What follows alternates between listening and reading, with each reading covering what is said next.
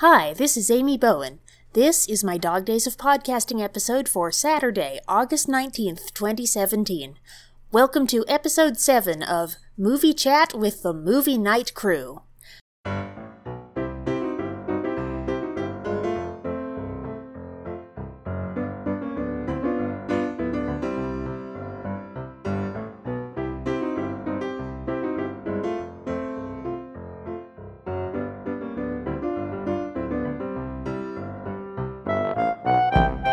I am recording this live on Sunday night, August 13th, for release next Saturday, because I released my first movie chat episode of this year on a Saturday, so I guess that's my release day now. That's fine with me. It gives me all week to get it edited if I want to, and I'll do my best to do one every Saturday, at least this month, I hope, and prep and hopefully every Saturday from now on or until I run out of materials, whichever comes first. Tonight's movie night feature is Paint Your Wagon. This is one I've been kind of looking forward to for a while. I only knew, uh, I, like many, uh, young people, only knew of it from the one Simpsons episode that it's featured in. So I only knew those, do- those songs initially until I started uh, hearing some of the actual ones um, from being around my nerdy movie friends. And while we're on the subject, can uh, do you have a little bit of introduction to this? This Yeah. is as close as I can get. Yeah, absolutely. Uh, uh, this is Stu. Uh, Paint Your Wagon was came out in 1969. Just reading the title, it sounds like like I'm telling a joke. It's a musical starring Lee Marvin and Clint Eastwood, both of whom are in a polyamorous relationship with a character played by Jean Seberg. Yeah, yeah that- that- this is a real thing. I, this, I, I'm not lying, lying, lying a bit. As I'm doing research for, for this movie, it's interesting because my experience with this, I think you know Andy might vouch for me here, is I literally don't know anybody who doesn't like this movie. I mean, it's, it's everybody I know who's just who knows, who knows what Paint Your Wagon is loves the movie. Go online and I realize, as I probably should have anticipated, that it was just savaged by critics. They said it's a neither one of these guys can sing, it doesn't work, yada yada yada. But then it has a, a much better audience approval rating. Um, looking over some of the themes in the movie, I can definitely see why more modern audiences might have some issues with how gender is portrayed, um, how gender is, is performed, and and also with, with, with musical quality. So this should be a, this should be kind of a challenging a challenging watch actually uh, to see how, what, what what do we what do we think about this. Um, I'm going to argue just preemptively that as demeaning as the situation that Jean, the character played by Jean Seberg, finds herself in, I think she navigates it in a very interesting way. And I think that the gender dynamics, as barbaric as they may appear from a from a quick read, uh, actually are, have a little more nuance than you might give them credit for uh, you, it, uh, if you look closely. I want to say a little bit about Jean Seberg, because I assume you guys both know that pretty much anybody listening to this who's a movie fan um, knows a good bit about Clint Eastwood and Lee Marvin already. Uh, Jean Seberg um, was the the object of a huge talent contest uh, contest to find the right person to play Joan of Arc in the late fifties. Oh, and so she played played Joan of Arc in a movie called Saint Joan in the late fifties. Movie bombed like a like like Hiroshima. um, she did have a substantial role in another film we've seen, uh, in, uh, The Mouse That Roared. yes. So that, that was her. And, and then she made the films that she's best known for, the uh, uh, French New Wave uh, landmark film that we haven't seen yet, we, we, that we may in the future, called Breathless.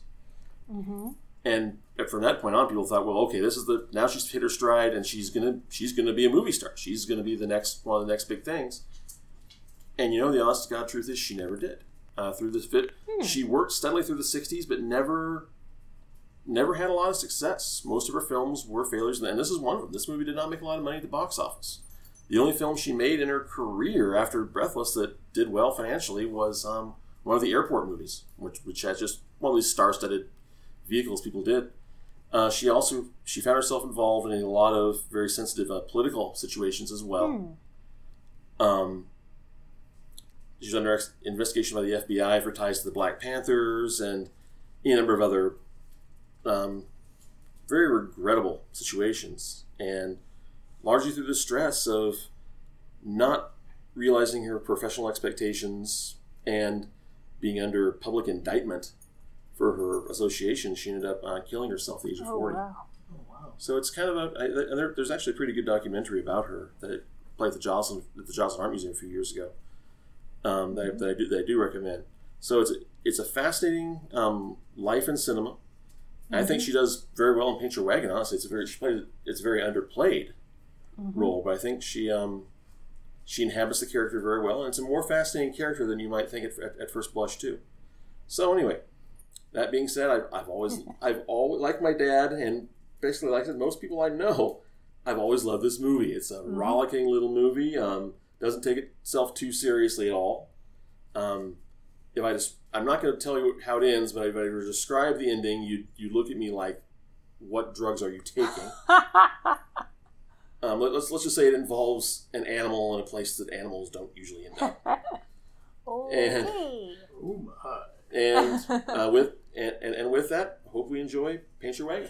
Yep, and one more thing. Actually, when you brought it up at the beginning that you, if you just said the title, you thought it was a joke, so did I, actually. I thought it was a joke that the writers of The Simpsons came up with, mm-hmm. until it came up in the context of movie night. And when I realized, oh, there's actually is a real movie. So now I get to see it. This is going to be fun. Perhaps we'll record some commentary afterwards. Here we go. Hi, everybody. This is Amy Bowen. We just got finished with uh, Paint Your Wagon. That was a really weird movie, but it was really fun. I liked it. I'm glad we watched it. I laughed a few times. I had a lot of fun. I did end up, like like Stu speculated I would, I did indeed end up singing along quite a bit. And we were just talking about how uh, how influential this movie was, especially in terms of its characters. Uh, please go ahead, Nissa. So, I grew up watching a lot of cartoons where there basically imagery was a really big thing. Just watching this movie, I noticed that a lot of imagery came from this movie, such as uh, there's the whole Scrooge McDuck and Gold Fever thing that Oh, came man. through. Um, there's uh, Cookie from Atlantis, Yes. and the scene where uh, I can't remember who Lee's character was off the top of my head. Ben, ben Robinson, yeah. Yeah, Ben. Ben leaves the cabin in the middle of the night in his red drawers and a shotgun. And that imagery, they basically took that image and put it into Atlantis at one point. Where the tents are all on fire and Cookie just pops out with his shotgun and is like, Who do I need to shoot? Um but just like things like that. And it just triggered lots of memories and it's like they all kind of got it from here. Or at least this influenced it enough where it was something that was common with like Western characters or characters that were looking for gold, uh, going out and pioneering, and things like that. So, That's a very good point. I think you're probably I think you're probably right. I thought the characters reminded me of people I knew too. Uh Mr. You know the way Ben Rumson, uh Lee what's the guy's name again? Lee Marvin. Lee Marvin. The way he talks, just the the sound and the pitch of his voice and the inflections he uses. Um, my in- current instructor over at the community college sounds a lot like that. It's really neat. And I like it. I really like him. I really like his class. I loved the soundtrack to this movie. It was really good. If I had the capability to, well, I could. If I want to buy more songs, I gotta start buying them on a new platform. But, but I, but eventually, I really do want to buy some of the songs from this movie. And the other things we th- thought about were that was a weird movie, but I liked it. Kind of a bittersweet ending, which I liked. I I don't think the singing was as bad as the critics say. Yeah, I- I'm, I'm seriously. I mean, I'm that's right. I'm comparing it to Fiddler on the Roof, for example. Yeah. You know, it had a lot of people that didn't have um, the best voices in the world, but that wasn't the point. It was the, No. the songs were there to to move to move the story forward and Mm-hmm. uh, add a different, you know, uh, la- layer of, of color to the Mm-hmm. um, to, to, to the production. No, I I've, I've always enjoyed it, especially given that it's it's kind of like um, when we watch Breakfast at Tiffany's and we talk about how Moon River only has one octave plus one note, and so it was all very singable.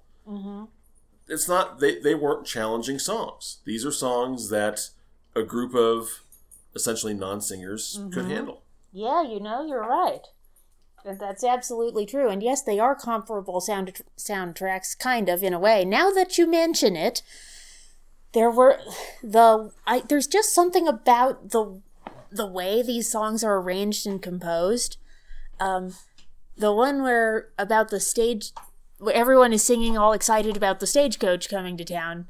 I I started singing the Wells Fargo wagon Yeah. from the Music Man Music Man, yeah. and the sweet romantic ballad before that um when ben goes away for a few days to hijack said stagecoach and partner whose actual name i will not tell because it's a surprise at the end he does have an actual name partner as he's called throughout most of the movie and elizabeth are bonding and he's played by clint eastwood uh sings this romantic love ballad, and I could not help but think of "Till There Was You" from Oh, The yeah. Music Man. Yeah, I, I, I talk to the trees, but they don't listen to me. Yeah, that one. Well, the the um the, the, this is a Lerner and Loewe musical with a, with additional uh, music by Andre Previn, so it sure has the um it sure has the pedigree. Let me look up the, the Music Man real quick and see. Lerner and Loewe did, did they do the music for the Music Man also? Not. I have no idea. Well, you know what? I have this handy dandy device in my hand. That has the internet. Yep. Yep, and as while you're looking things up, I'll stall for time by saying at the beginning they somebody had a newspaper about uh, California becoming a state. So I got curious, and somebody asked me, "Hey, hey, Amy, you're you're a California girl. So does that make this 1850?" And I said, "Uh, I think that's right." I had to look, and yes, indeed, it was uh, September 9th, 1850, to be specific. He's a music man. He's a what? He's a, what? He's a music man. Mm-hmm. Sales And clarinet. it's to the it's And the no, no, the, the No. music in that movie was by Meredith Willson. So no, there's Ah, no. yes. There, so maybe That's Lerner right. and Loewe and Previn did a little little borrowing, which Previn, as a composer and uh, as a well-known conductor and arranger, may be um, apt to do. Not unlike Mr. Williams once in a while. Yep. Okay. Anything else we want to say before we call it a night?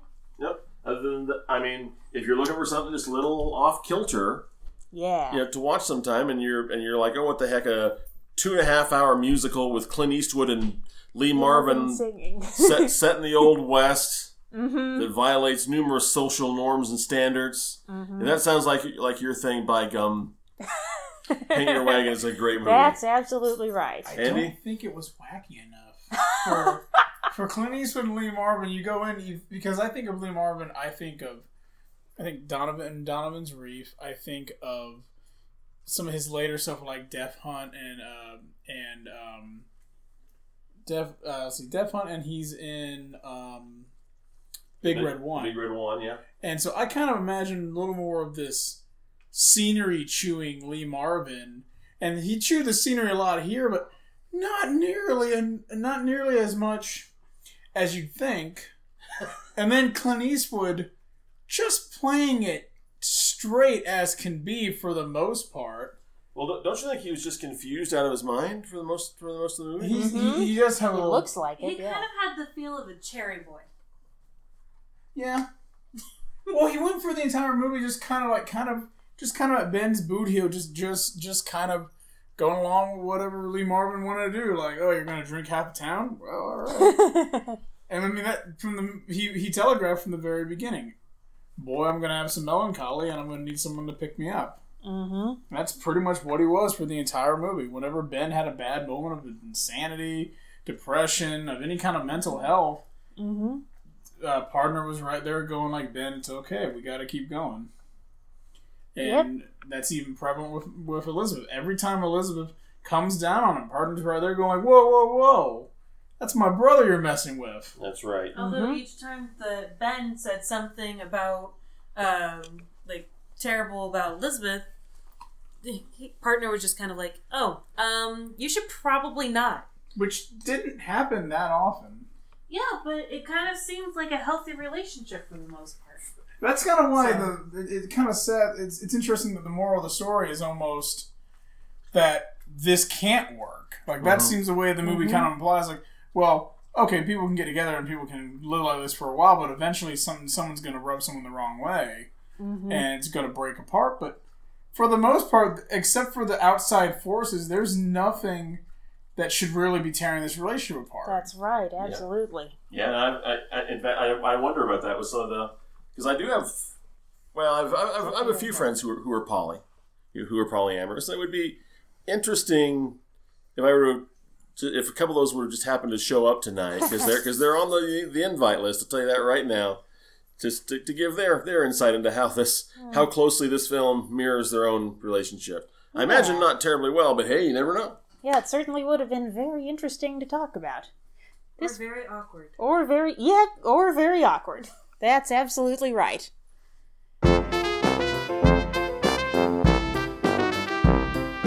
The theme music for Movie Chat with the Movie Night Crew is Look Busy by Kevin MacLeod at Incompetech.com.